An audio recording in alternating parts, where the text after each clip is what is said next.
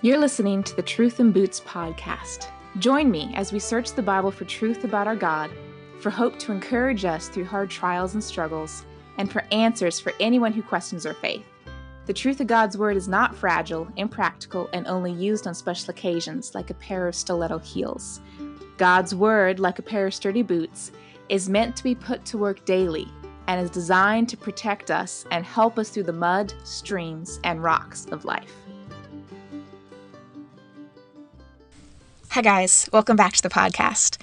We are continuing our series here at Truth in Boots on who God is and what that means for my salvation.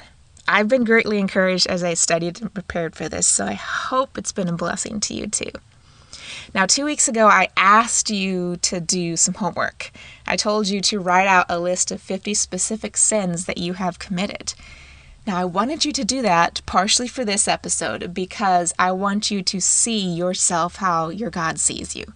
But if you haven't finished that homework yet, keep working on it or even start working on it if you've not started because we'll revisit that in two weeks. And that's where I mostly want you to be prepared for to understand who you are and how God sees you. So today we are continuing our series in God's justice and my salvation. So let's define God's justice first. Now, quite honestly, I was a bit perplexed. Um, I start out studying for each episode by doing a keyword search of the Bible so I can understand the scriptures thoroughly and figure out how that applies to each topic. So I pulled up a verse in Deuteronomy and then used that Strong's Concordance to find where that word justice in Hebrew is used throughout the Old Testament. And I did the same thing in the New Testament with Greek. And I was a bit puzzled, to be honest, because these words were translated more often than not as righteousness. So I had to pause and reevaluate my own understanding of God's justice. I went out and looked up a definition online to have a starting place. And that definition says that justice or being just is behaving according to what is morally right and fair. And that's when I had my dumb moment. Because God is just because he is sinless and righteous is not necessarily a completely separate topic than from God's righteousness. He is just because he is sinless, because he cannot give down an unfair or morally wrong judgment or punishment. Deuteronomy 32 4 shows this really well. The rock, his work is perfect, for all his ways are justice. A God of faithfulness and without iniquity, just and upright as he. So that verse shows you clearly that God's justice is equated with his uprightness, with being without iniquity, with being perfect. Because God is perfect, he is able to be fair. Psalm 9, 7 through 8 shows this again. But the Lord sits enthroned forever. He has established his throne for justice. He judges the world with righteousness he judges the people with uprightness. Yes, justice is being sinless. To be just, you are sinless, but it also has the nuance tacked on that implies he is in a position to judge. And obviously, the Bible teaches this clearly from even the beginning of Genesis through end of Revelation. God is the world's judge. And shall not the judge of all the earth do what is just?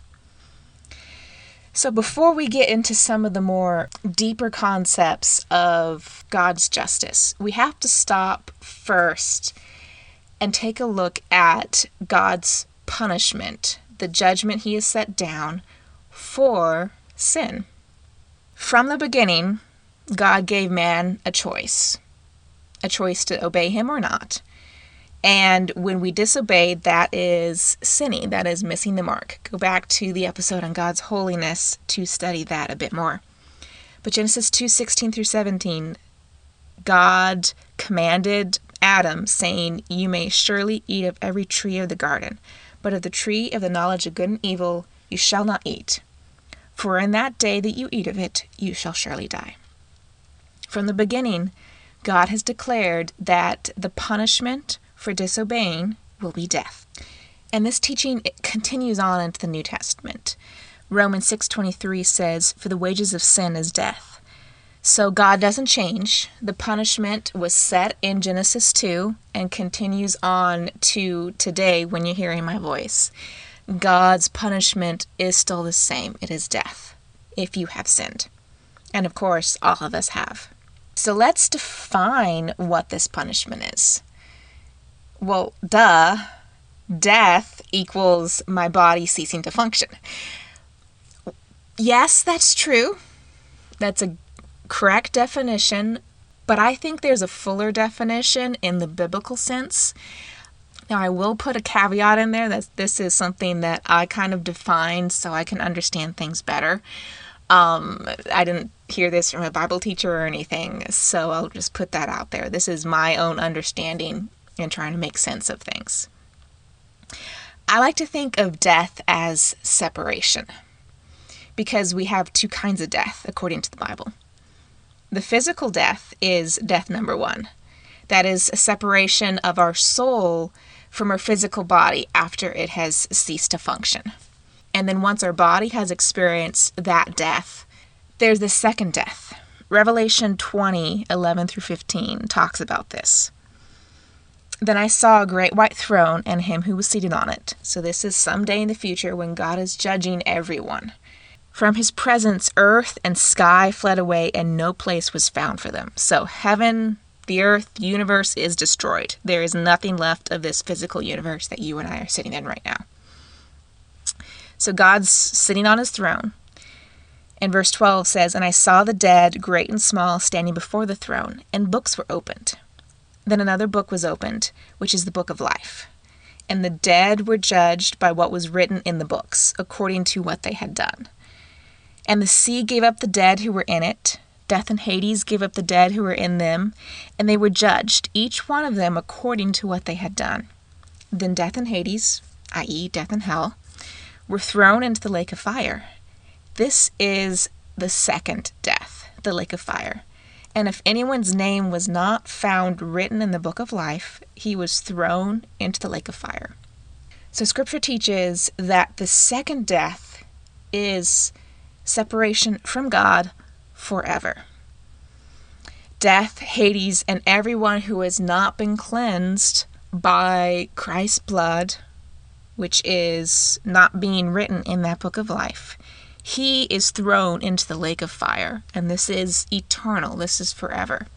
If you want more verses showing that, go to the link in the show notes, and I have several verses talking about how this second penalty, this second death, is eternal.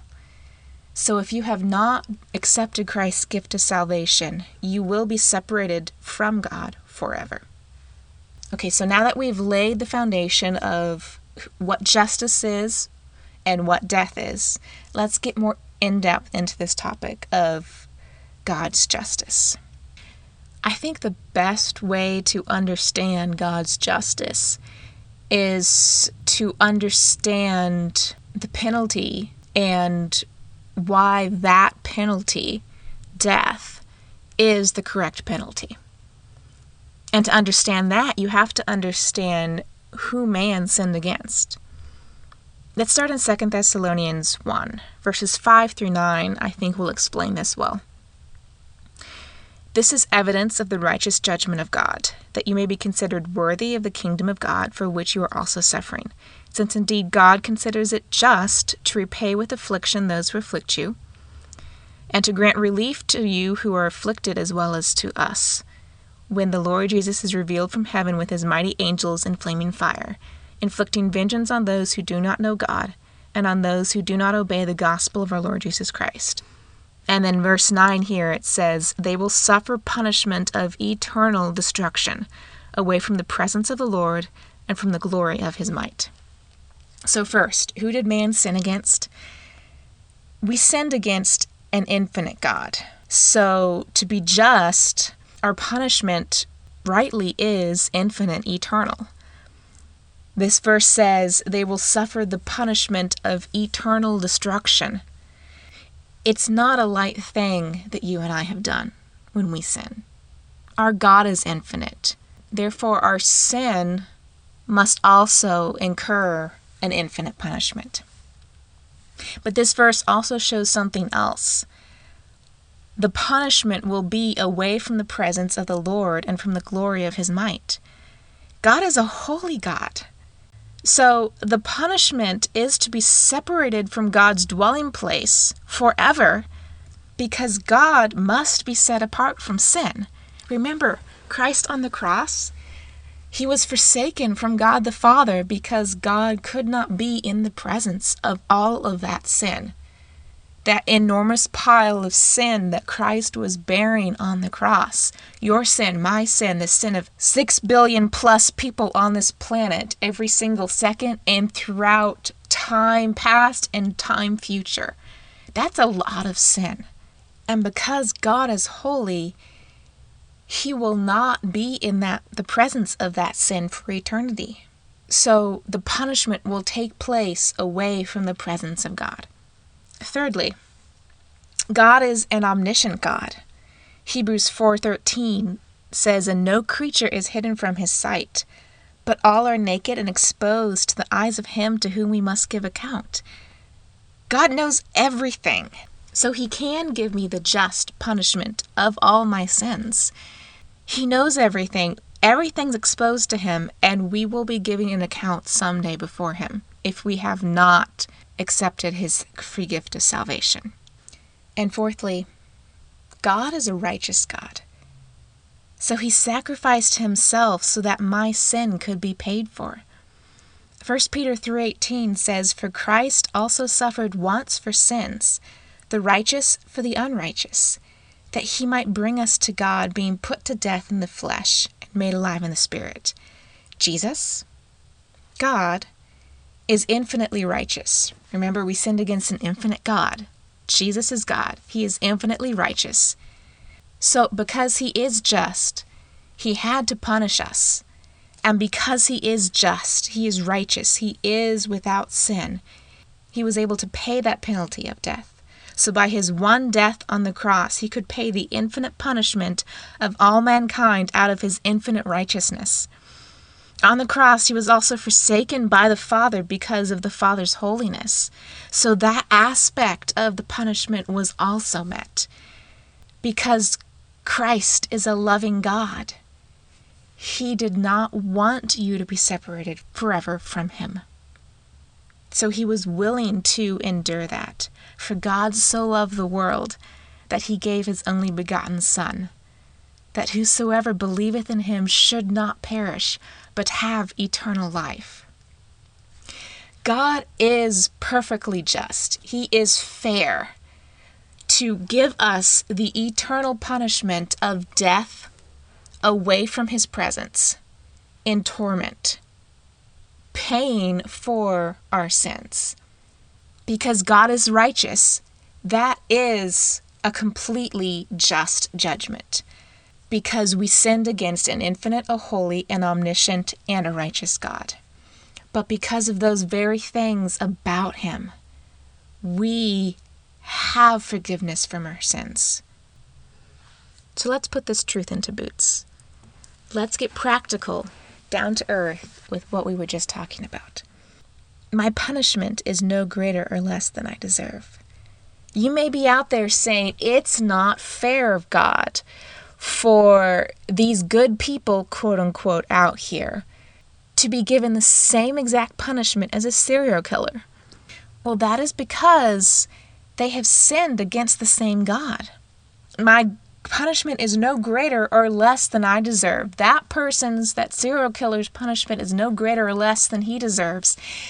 And that person out there who is trying so hard to do what is good and is right is not going to receive a punishment any greater or less than she deserves, than he deserves, because God is just. I sinned against the same God that serial killer has and that other good person out there has. We've all sinned against the same God. And one sin against an infinite God deserves the same punishment as 10 sins against an infinite God. My punishment's no greater than or less than I deserve because God knows everything I've ever done, thought, and felt. I guarantee you, you have not committed just one sin in your life. You've committed countless. And because God's standard is perfect righteousness, one sin is complete failure. It's a black and white issue, it's not a gray issue. There's no degree of goodness out there. Either you meet the standard or you don't. Additionally, you and I cannot escape the punishment of our sin because God is all powerful. There is no way we can get out from his reach because he is everywhere. There is no way we can try to outsmart him because he is omniscient and all knowing and wise. We cannot escape our punishment. There is only one way. Romans 3 sums up all of this so well for us. But now the righteousness of God, i.e., the justness of God, has been manifest apart from the law, although the law and the prophets bear witness to it the righteousness of God through faith in Jesus Christ for all who believe. You get the righteousness of God if you believe in Jesus Christ's power to save you from your sins.